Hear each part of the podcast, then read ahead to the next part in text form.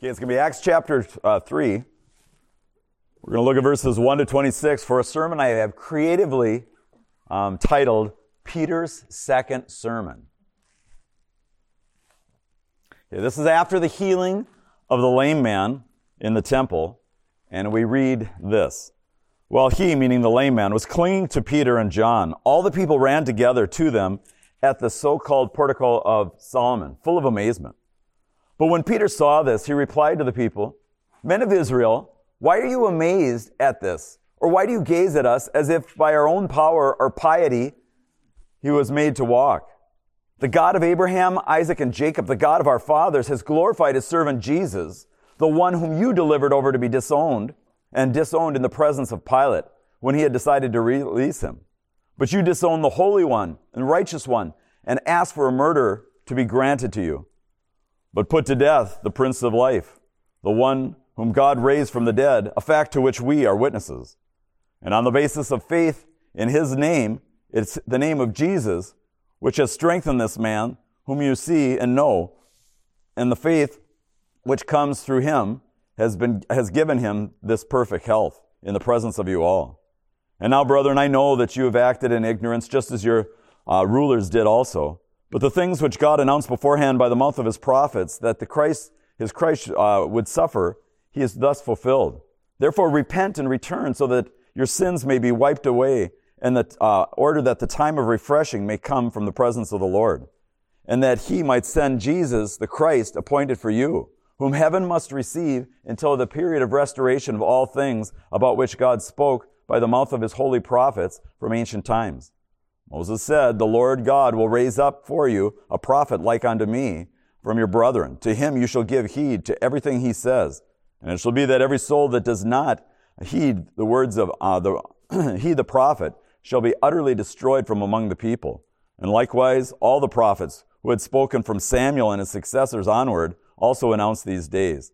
It is you who are the sons of the prophet and of the covenant which God made with your fathers, saying to Abraham, in your seed, all the families of the earth shall be blessed. For you first, God raised up his servant and sent him to bless you by turning every one of you from his wicked ways. You know, when it comes to uh, music artists and bands, some have been very productive recording one hit song after another. Think about uh, Elvis Presley, the Beatles, the Rolling Stones, the highly successful singer Bob Dylan has been writing and performing songs now for 64 years. But did you know he has never had one song go to number one on the charts? Now, many artists were not so long lasting. They were just flashes in the pan, recording what is known as one hit wonders. These are songs that were very successful for the artists who sang them, but they never recorded anything of note uh, other than these one hit wonders. Well, I came across a list of such songs from various decades. You want to hear some of them? From the 50s. Earth Angel by the Penguins. Did you know that penguins can sing? I didn't. How about Be-Bop-A-Lula? That was by Gene Vincent and his Blue Caps. Or Chantilly Lace. The Big Bopper sang that. He's the man who died in a plane crash along with other rockers, Buddy Holly and Ritchie Valens. In the 60s, Bobby Pickett sang Monster Mash. It was a graveyard smash. Or what about Keep on Dancing by the Gentrys? Or Black is Black, I Want My Baby Back? Or Ballad of the Green Berets. That was performed by Staff Sergeant Barry Sadler in 1966 in the middle of the Vietnam War. In the 70s, we have songs like Ride, Captain Ride by Edison Lighthouse. Or Love Grows Where My Rosemary Goes. Or how about this one? Brandy, you're a fine girl. What a good wife you would be, but my life, my lover, and my lady is the sea. It's a story about a sailor and the girl who wants to marry him. You get to the 80s. Lipps Inc. sang a song called Funky Town. About another one, Just the Two of Us. Or 99 Luftballons. That was recorded in both English and German. In the 90s, Rico Suave by Corona. The Rhythm of the Night. And who can forget that all-time great Possum Kingdom by the Toadies. I can't forget it, but neither can I remember it because I've never heard of it before. In the 2000s, the Ketchup song. That was sung by a band called Las Ketchup. For some songs, you wonder how they ever got recorded at all. How about Chasing Cars by the Snow Patrol? Doesn't it seem like it should have been performed by a band called the Hound Dogs? How about Broccoli? That was a song. Or Panda. I guess you can sing about anything. One song was entitled All Time Low. Perhaps they had reached the bottom with their song. Now, I want you to think about it though. If we weren't talking about songs, but instead about sermons, I think you'd have to put Jonah in the category of one hit wonder.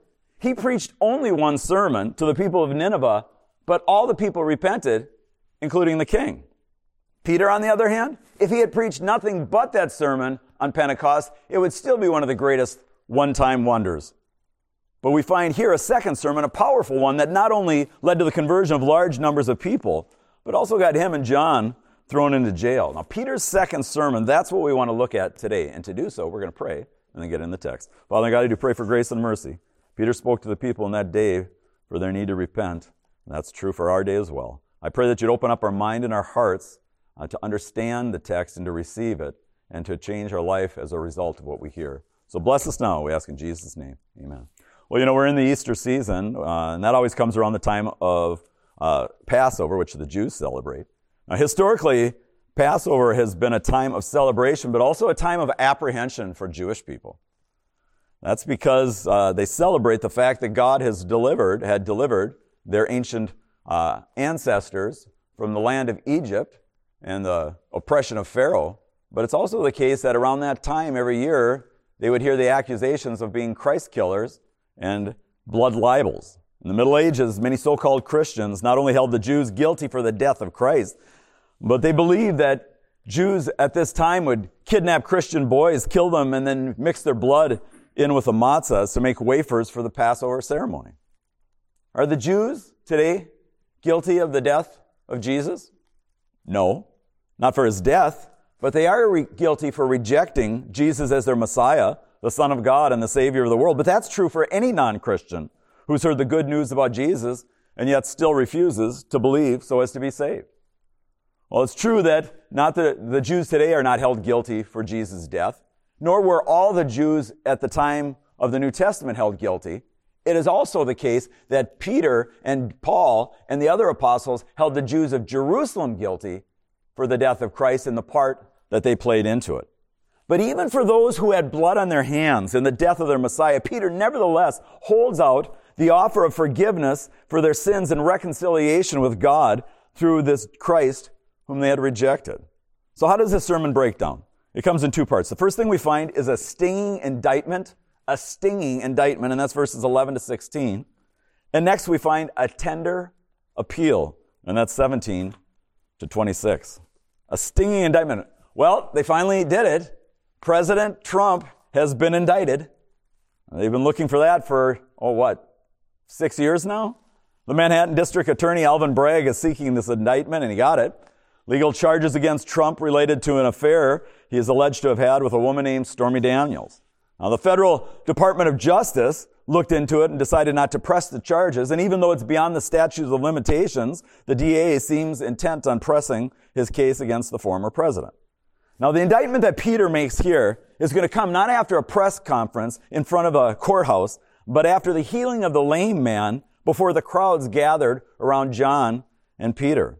We read starting in verse 11 again. While he, meaning the lame man, was clinging to Peter and John, all the people ran together to them at the so-called portico of Solomon, full of amazement. But when Peter saw this, he replied to the people, Men of Israel, why are you amazed at this? Or why do you gaze at us as if by our power or piety we made him walk? You know, they say that all pastors need to be ready to preach, pray, or die at a moment's notice. Well, Peter was ready to preach, preach Christ to those who are gathered around him. But before he makes his uh, case against his listeners, he starts with a disclaimer. Peter wants them to be clear on the fact that this amazing miracle, though it was done by his hand, was certainly not done by his power or because of some superior piety that he possessed. You see, the danger for anyone involved in ministry, for anyone being used by God, is to try to steal God's glory by somehow taking credit for what's been accomplished. Proverbs 27 or 21 says this, the crucible is for silver and furnace for the gold, but each man is tested by the praise given to him. In other words, your response to praise reveals what you're really like. And the true servants of the Lord always want to give credit to God for anything that's accomplished through them. I mean, think about Joseph when he was brought before Pharaoh to interpret his dreams. They hurriedly brought him out of the dungeon and they put, and when uh, he had shaved himself and changed his clothes, he came to Pharaoh. Pharaoh said to Joseph, I've had a dream, but no one can interpret it. I've heard that you, it said about you that when you hear a dream, you can interpret it. Joseph answered Pharaoh and said, It's not me. God will give Pharaoh the favorable answer. It was the same with Daniel when he was pulled before Nebuchadnezzar to interpret his dream. The king said to Daniel, whose name was Belshazzar, Are you able to make known to me the dream which I have seen and its interpretation? Daniel answered before the king and said, As for the mysteries about which the king has inquired, neither wise men nor conjurer nor magician nor diviners are able to declare to the king. However, there is a God in heaven who has revealed these mysteries, and he has made known to King Nebuchadnezzar what will take place in the latter days. This was your, your dream and your visions in your mind while you're on your bed. And then he goes on to explain. Moses was the humblest man on the face of the earth, we're told. And yet, just on one occasion, he stole God's glory. He said, Here now, you rebels, do you, do Aaron and I have to bring forth water from this rock? And he struck it. He was only supposed to speak to it. That one slip up of pride cost Moses his chance to enter the promised land. In Isaiah 42, 8, it says, God says this, I am the Lord, that is my name. I will not give my glory to another. Psalm 115, 1 should be the prayer of every Christian. Not to us, Lord, not to us, but to your name give glory. Whatever you do for God, you want to give all the glory and the honor and the praise to Him. As servants of Jesus, you should be like the man in the back in a circus with the spotlight shining it down at the center ring where Jesus is. And as Peter shines the spotlight on Jesus, he wants his listeners to see the darkness of their own hearts in, the, in their complicity in the death of their Messiah. So he begins his stinging indictment in verse 13. Look what it says. The God of Abraham, Isaac, and Jacob, the God of our fathers, has glorified his servant Jesus, the one whom you delivered and disowned in the presence of Pilate, when he had decided to release him. But you disowned the holy and righteous one and asked for a murderer to be granted to you, but put to death the prince of life, the one whom God raised from the dead, a fact to which we are witnesses. Now let's unpack this for a moment. The power to perform this miracle did not come from Zeus nor Apollo, but from God. Not from the gods of the Greeks or the Romans, but the God of Abraham, Isaac, and Jacob, the God of their fathers the true God, the one revealed in the Bible, the God who stretched out the heavens and split the sea, the God who delivered Israel from bondage and brought them into the land.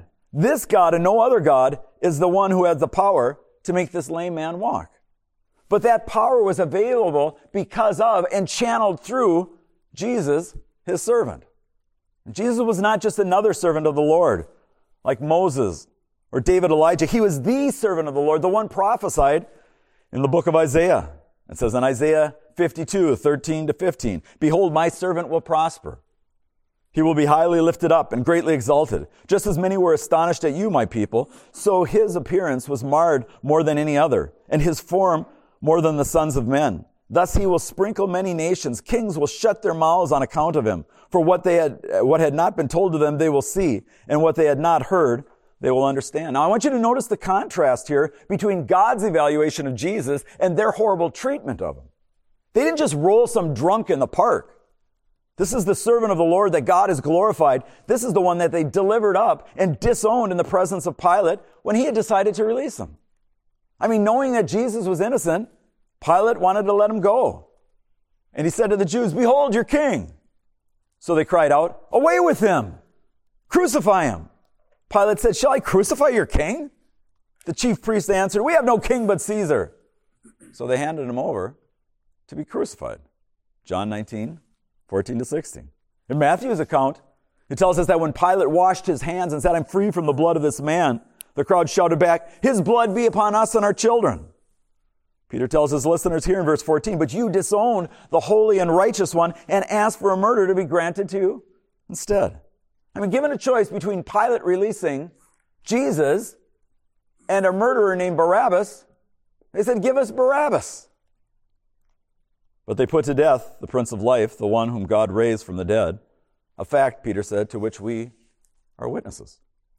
Remember when Potiphar had Joseph thrown into prison when his wife accused him of attempted rape. By the way, so much for believe all women, huh? Can you imagine the soul chilling, heart stopping fear that uh, Potiphar must have felt when he saw this former servant that he threw in prison rise to second in command in all of Egypt? But the dread that Potiphar felt was nothing compared to the dread these people felt when they heard the words of Peter's stinging indictment, where he charges them with disowning the holy and righteous one. Now, throughout the Old Testament, the Holy One is a title for God. If Jesus is the Holy One, Jesus is the righteous one, they've shown themselves to be supremely unholy and unrighteous in their wicked part that they played in Christ's death. God glorified his servant, Jesus, by raising him from the dead.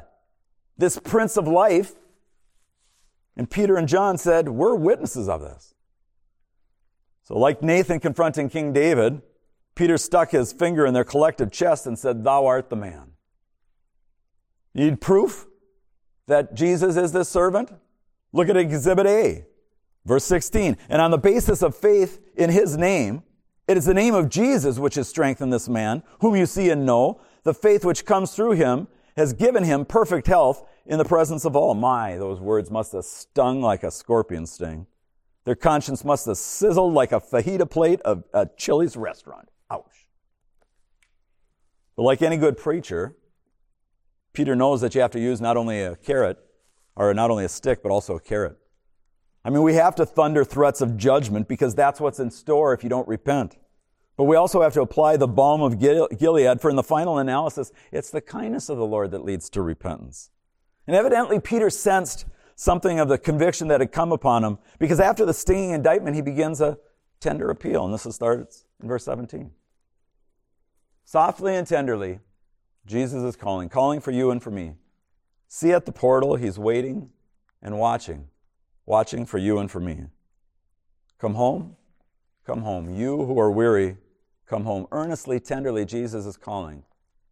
Sinner, oh sinner, come home. Oh, for the wonderful love he has promised, promised for you and for me.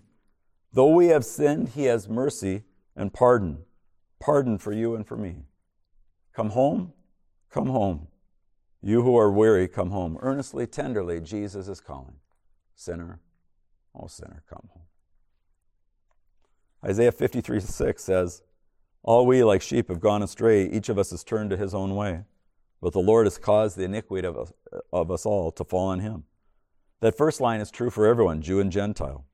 That second line proves true for anyone, Jew or Gentile, who turns to God through his servant, Jesus. You know, I had a boss when I worked in a restaurant a number of years ago.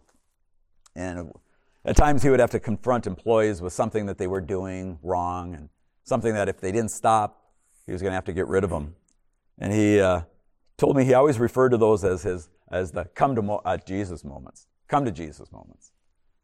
They really weren't come to Jesus moments, but this one most certainly was. Now notice the tone, how it changes starting in verse 17. When he calls back, Peter calls back these wayward Jews back to the God of Abraham, Isaac, and Jacob. Hear, hear the tender appeal that comes ultimately from Jesus himself through the lips of Peter. And he says this, and now, brethren, I know that you acted in ignorance, just as your rulers did also. But the things which God announced beforehand by the mouth of all of his prophets that his Christ would suffer, he has fulfilled.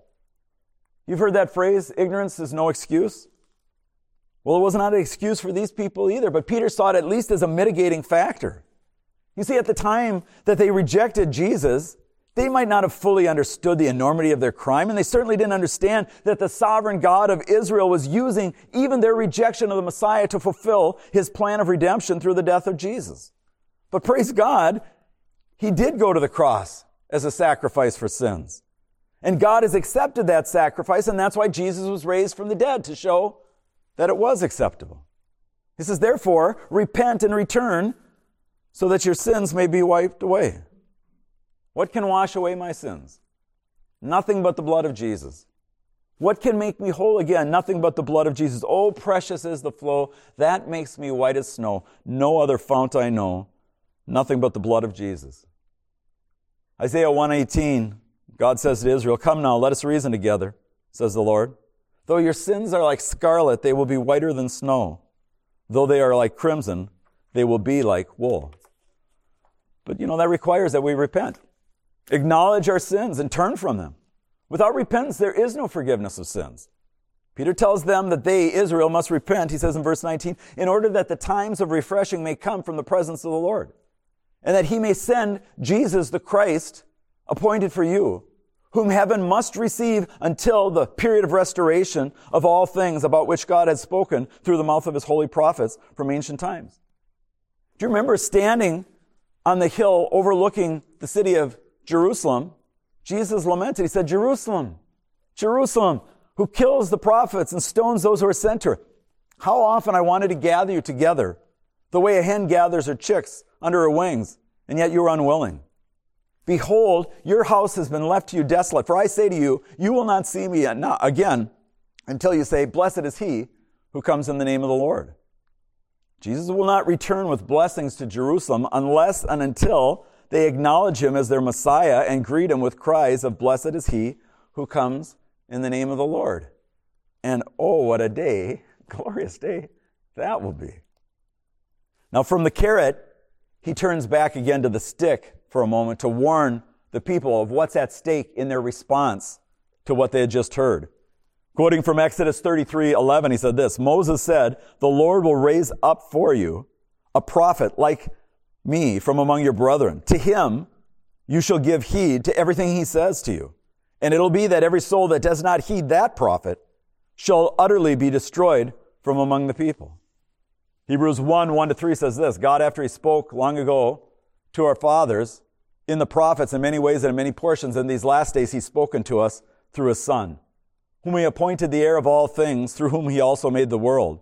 And he, this son, is the radiance of his glory, the exact representation of his nature. He upholds all things by the word of his power. When he had made purification for sins, he sat down at the right hand of the majesty on high. Remember when Jesus was up on the Mount of Transfiguration? And all of a sudden they're there, you know, they're half asleep, the disciples are, and then this cloud comes and Jesus turns bright as white. And it's interesting because you read the different uh, writers in the Gospels, how they try to describe it. Bright as the sun, and bright as this, bright as that. And, and one of them says, his clothes were whiter than any laundryman could wash them. They'd never experienced anything like that. You know, Peter, he always opened his mouth saying things he shouldn't say. So, well, Lord, this is great that we're here. How about I build like three shelters for you? We'll camp out here. But then a cloud enveloped him. And there was a voice that came out of the cloud that said, This is my son. Listen to him. Peter was talking to the Jews in Jerusalem, but I'm talking to you sitting here today and those listening over the internet. Have you and are you listening to Jesus, God's Son? You can ignore him in life. You're going to even be able to ignore him possibly in death. But you will not be able to ignore him after death, and certainly not on the day of judgment. Listen to him. Verse 24, and likewise all the prophets who spoke from Samuel and his successors onward have announced these days.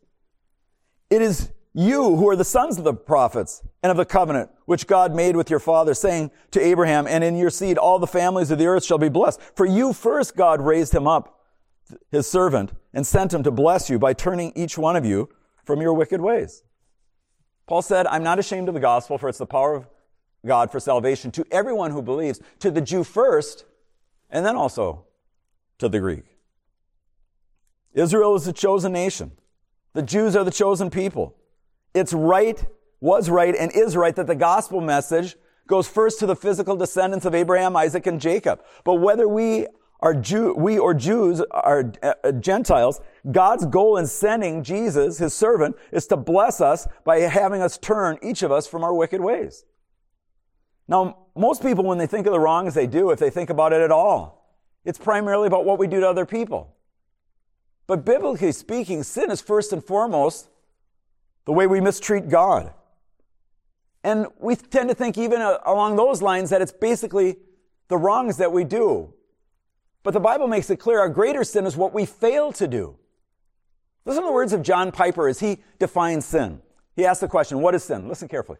It says, it's when the glory of God is not honored and the holiness of God is not revered.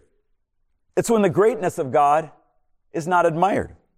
and the power of God is not praised. It's when the truth of God is not sought and the wisdom of God is not esteemed, the beauty of God is not treasured, and the goodness of God is not savored. The faithfulness of God is not trusted, the commandments of God are not obeyed. The justice of God is not respected. The wrath of God is not feared. The presence of God is not prized. The person of God is not loved. That is sin. And so if you're thinking, you know, I don't do anything too wrong. Yeah, but have you done everything that's right? In other words, have you treated God the way he deserves to be treated as your creator? Remember the two fundamental sins that Paul said humanity's guilty of? They neither honored God as God nor did they give him thanks. I still remember years ago sitting with the confirmation class, and one of the kids who was kind of a troublemaker in the class, I loved him, prayed for him and whatnot. I asked him once, I said, Have you ever thanked God for anything in your entire life?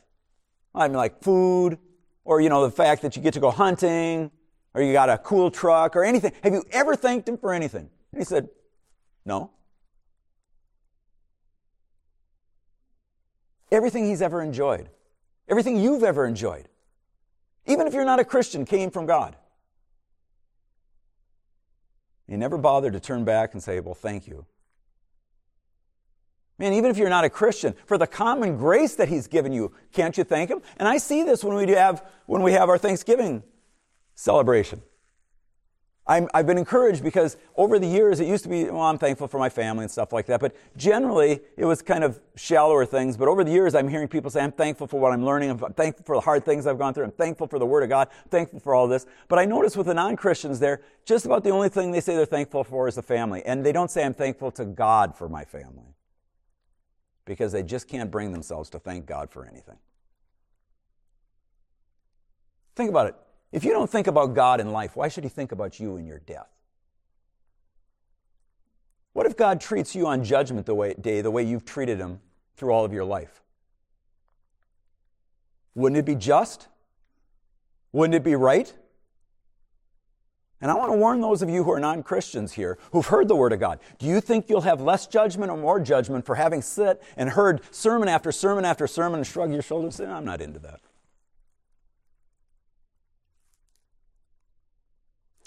Peter's listeners on that day, like all of us today, are guilty of failing to love, honor, and obey God as we should. That's why Paul says, For all have sinned and fallen short of the glory of God. Added to that guilt was this specific crime of rejecting Pilate's offer to release Jesus and demanding instead that he be crucified. And yet, despite all their sins and that great crime in rejecting the Messiah, God, through Peter, is offering them full forgiveness and pardon for their sins and crimes. God wanted to bless them by turning every one of them from their wicked ways. We must repent of our sins. Have you turned from your wicked ways? I mean, this is true even after we become Christians. We have to turn constantly from our wicked ways. That passage in Isaiah 53 that I read said, All we like sheep have gone astray, each has turned to his own way. Now, your own way may be an immoral, self indulgent way, or it might be a self righteous, moral way. Or it might be just a callous, careless, indifferent way. But what matters most is it's your way. Peter wanted the same thing from his listeners of his second sermon that he wanted from those who heard his first one. For sinners to turn from their wicked ways and turn back to God through Christ Jesus that they might be reconciled with him and receive eternal life. Now I started with titles from songs. I want to end with a title of a song. It was done in the 60s by a band called The Byrds. Based on Ecclesiastes chapter 3, it was titled Turn, Turn, Turn. And it had these words To everything, turn, turn, turn. There is a season, turn, turn, turn. And a time for every purpose under heaven. Now is the time to turn to God through Christ. Now is the season for salvation. Turn to Him today. And I want to warn particularly those of you who are young. The overwhelming majority of people who get saved get saved before they're 18 years of age. I remember seeing a guy talk one time, and he said there was a conference where they had all kinds of people there. And they just asked everyone to stand up. I said, Everybody stand up. And now I want you to sit down if you became a Christian before age five, before age 10. before age 15. And he, and he just kept going up. Do you know when he got to about 65, there was only a, a thousand people, there was only about 15 people were standing? You think you're more likely to come to Christ after you've sinned a whole lot more? After hardening your heart more? After blowing it off more? Bible says today is the day of salvation. There's 124,000 people who die every single day. What percentage of you think thought they were going to die that day? Not very many. But they died. And they entered eternity. And the majority of them without Christ. Don't be one of them. Today is the day of salvation. Respond to the offer of the gospel. Let's pray. Our Father in God, I remember hearing these things when I was younger, when I wasn't a Christian. It'd make me feel convicted of my sins, but I didn't want to give up my life. I wanted to run things my own way. I wasn't going to bow to you. But Lord, then I made a profession of faith, but it wasn't real. And it wasn't until I heard John MacArthur preaching that I realized I was a hypocrite. And I actually got saved. Father God, I pray for the people here. Even the non Christians here are well taught. They know the scripture, Lord. It's in their head, but is it in their hearts? And Father, even for those of us who have been saved, do we not have to turn regularly and constantly from our sins and from ourselves so that Jesus can be our righteousness and we can be pleasing to you? Father, I pray for grace and mercy. I pray that you'd work in the hearts of each person here so that not one who hears this message perishes. We pray in Christ's name and for his sake. Amen.